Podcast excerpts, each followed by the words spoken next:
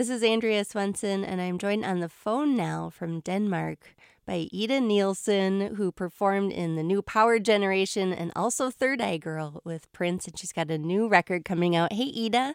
Hey, Andrea. I'm so excited to talk to you about this album. You know, I was thinking about um, as you know your role in Third Eye Girl and as a member of New Power Generation, um, I obviously know what those bands sound like, but I don't know what Ida sounds like just out on her own. So it's really cool to get to know you in this way on this new record. Tell me about how long have you been working on this? How long did you want to put out another release under your own name? Uh, I started working on it just around like just before Christmas or yeah, last year. But like some of the stuff are songs that you know I wrote a long time ago. I just felt like you know we were having a little break and it was time to uh, do a little bit of my own stuff and uh, prince was being very supportive of it as well so it was what i wanted to do and you know some of the stuff is old and some is completely new and some of the stuff um, like the song called what is part of what will eventually be another album that I'll do under a, a different name uh, Oh. of uh, more digital stuff because I wrote it all in hotel rooms. So there's not really uh, in- instruments on it. But uh, for now, this is uh, like this is my funk stuff, and you know I love the funk, so Yeah. I wanted to release that first. Nice. So I um I know I've heard a little bit of this story, but I want to know more about how you came to Minnesota, how Prince connected with you. You started in the new power generation. Tell me a little bit about that experience. Well, um, I got a call one day from a woman who said she was Prince's manager, and uh, he uh, saw my MySpace and he wanted to invite me to Minnesota for a jam, and I totally thought he was joking. like I thought it was some of my friends doing a joke on me because I, you know, it was he was always who I really wanted to play with the most, you know. So, um, but then finally uh, she said okay i'll call you uh, i'll call you back which she didn't. So i was like oh it was a joke. But uh, but then like two week two weeks later she did call back and i got invited uh, for the for the jam. And you know i had no idea what to expect because you know that was all i was told. And Right. right before i got a few songs to learn and i did and i came. And it was you know it was a very cool experience. I had no idea that what would happen after i met uh i met john blackwell and and prince and and he was being super sweet and asking me stuff about my bass because he could totally tell i was nervous so he was trying to make me talk about like down to earth stuff which was it was really cool yeah Wow. So were you jamming with the whole new power generation at that point? no it was just it was just prince and john and me Oh, okay. uh, in the studio, and uh, and we jammed for about twenty minutes, and he was like, "Yeah, we're going on a tour." Wow.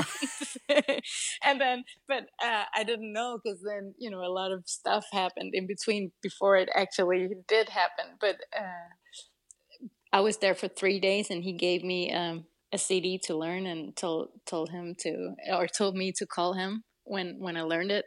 Yeah, so I went back to to Denmark and learned it as, as fast as I could. wow. And uh, yeah, we did some more jamming, and there was like some fall shows lined up. This was in 2010. Okay. So, and then you know that's when the whole thing started. Then we went on a tour for a long time with the NPG. Wow. Do you remember what your first gig was with him? Yeah, it was in Norway in a town called Bowen.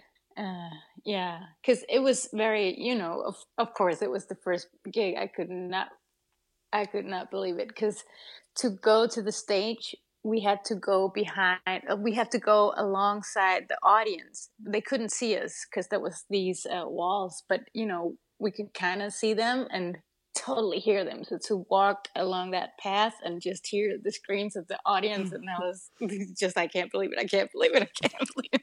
Uh, so that was such an amazing experience. I mean, everything was every time it was an amazing experience. But of course, the first one stands out to me, and also because, like on that first tour, the third and the fourth show we did was in Denmark, where I'm from. So uh, uh, that was uh, that was also kind of like everything was just very big.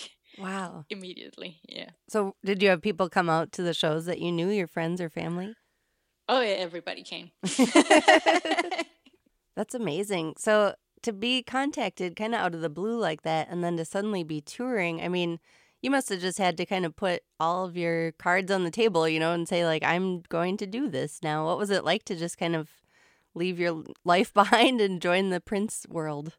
Well, it you know, it was this was like that was my biggest wish uh, to to play with Prince. Uh, ever. So it's it's like I would, you know, gladly leave uh, anything behind. I totally put my uh, life aside for that. You know. Yeah. It was uh, it was uh, such an amazing opportunity, and I was, you know, I was just, yeah, I couldn't believe it really.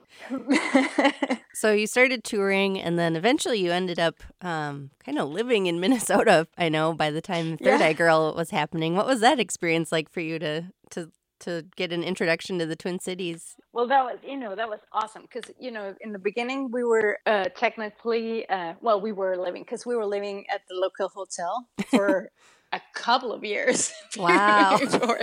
Yeah, so you know it was cool, and it was uh, like more cool when I kind of officially uh, was living there because uh, staying in the hotel is uh, uh, can be a little bit uh, kind of miss some stuff. but uh, I mean, to play with the person you wanted to play with the most in the world, and to uh, be able to you know to live like five minutes from work and uh, to to hang around and you know we're we're really good friends uh, all of us in eye so like we had like we had some very beautiful times. And then it was very exotic for me too because you know i never tried to live in a different country than denmark. So mm. it was uh, yeah romantic and exotic in, in the same uh, at the same time as it was a dream come true. So yeah Wow. It's, you know, I feel like, you know, I was there so much. I feel a little bit like uh, it's uh it's also a bit little bit my country. I always think that it's so odd that Chanhassen is not a very exciting seeming place. You know, it's in the suburbs. There's a lot of strip malls, and then all of a sudden you come upon Paisley Park. I'm curious to know yeah. what was it like to be living in Chanhassen, I mean, would you like would people come up to you at the store and know that you were in Prince's band, or how did that work? Yeah, I think some people would for sure, and some people would say something, and but not you know not everybody. But as you know, it's such a small uh, uh, town, so most people I think knew. Yeah. But uh, you know, people are very uh, respectful. I think. Yeah. So um, you know, it was it was very cool and it was like a very good vibe there and you know to just like we would uh, like there's a lot of very beautiful nature there that yeah. you don't see when you first got like uh, it took me a while before I actually discovered all those lakes and all the little forest and the, those bike paths and walk paths. It's quite amazing. Mm. Um, yeah. One thing that I really enjoyed about being around Prince and talking to him was that he knows so much about music and about um, funk music, especially, but all kinds of music. I'm wondering, uh, you know, as you were getting to know him and start to develop um, not just your role in NPG, but in Third Eye Girl, would you guys talk about kind of your favorite music and nerd out together in that way? Yeah, for sure. I mean, uh, like, I feel like uh, there was a lot of uh, exchange of uh, what what we all liked, yeah. kind of music, and plus we would we would jam so much, all kinds of stuff. So, yeah, yeah, for sure. Did you have a hand in kind of developing that Third Eye Girl sound? No, uh, I had no idea he was about to make a band. Okay, uh, I didn't know. Yeah, he would. No, it would. Uh, it was very. I mean, we each got to set like put a little, you know, of ourselves in it. But you know, it was him. He wrote the music, and I think he wrote the music to fit us a lot. Right. Uh, as a group, how because you know before we uh, recorded, uh, we we really played a lot and kind of developed that sound. So, right. And then he started uh, he started to writing music uh, to write music for us. So it was very much it was all Prince. With you know, of course, then when we record, you play the way you play, and he would uh, give us the freedom to put our own little thing on it, and and sometimes it had to be uh, just like he wrote it. So right, you know, but definitely it was it was Prince. You know, because he's so like he can write any style of music. You know, he can write. You can go to write, write the funkiest track ever to go write like a rock and roll hit. Like it was, yeah. That's one thing that I've always been amazed at about him is that he has this ability to bring people together and to bring out their mm-hmm. talents mm-hmm. and to kind of arrange you in a way that you didn't know that you needed to be arranged. um, uh-huh. oh, but sure.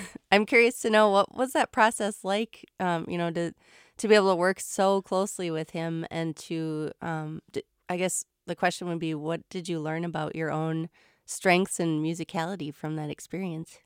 Uh, I think I learned that. Uh, I think it, you know, in general, that anything is possible if you, you know, put your mind to it. Like you can, like he would always push us all, like to to be better all the time. Like for instance, uh, like the thing about we had to learn all these different songs.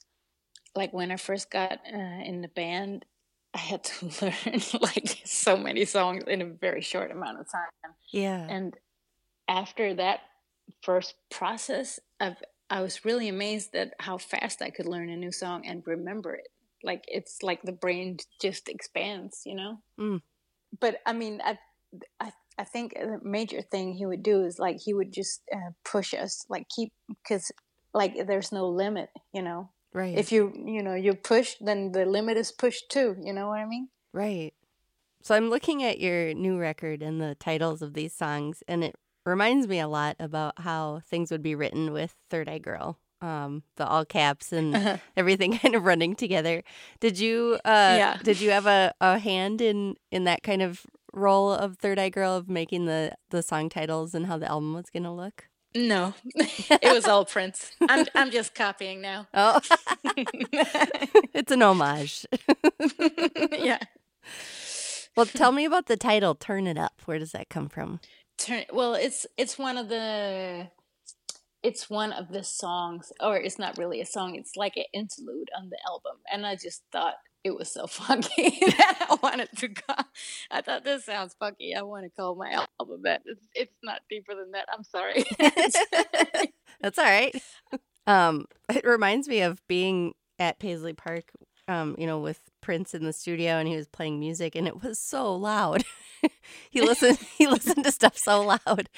Um, so it just made yeah. me think about just that experience of like, I don't would anyone ever tell Prince to turn something down? I don't know. No, I don't think so. um, one thing that really amazed me, I guess because I'm in Minnesota, I was really experiencing Prince as a Chanhassen citizen and um, someone that was putting on all these parties at Paisley Park that after his passing the response globally has just been so tremendous. And it really reminded me, yeah. you know, how important he was to so many people. And obviously, you, you have a totally different perspective, but I'm curious if it changed um, your thinking about, you know, what this experience meant for you and kind of his importance to people around the world. Well, I, I can definitely tell. I knew, you know, I knew all the time that he had fans and that fans loved him, but I'm very, very moved to see the love you know from all the fans. Like it's really it's pure and it's you know he meant so much. And you know i knew he did but i'm realizing now how important he was to uh to so many people.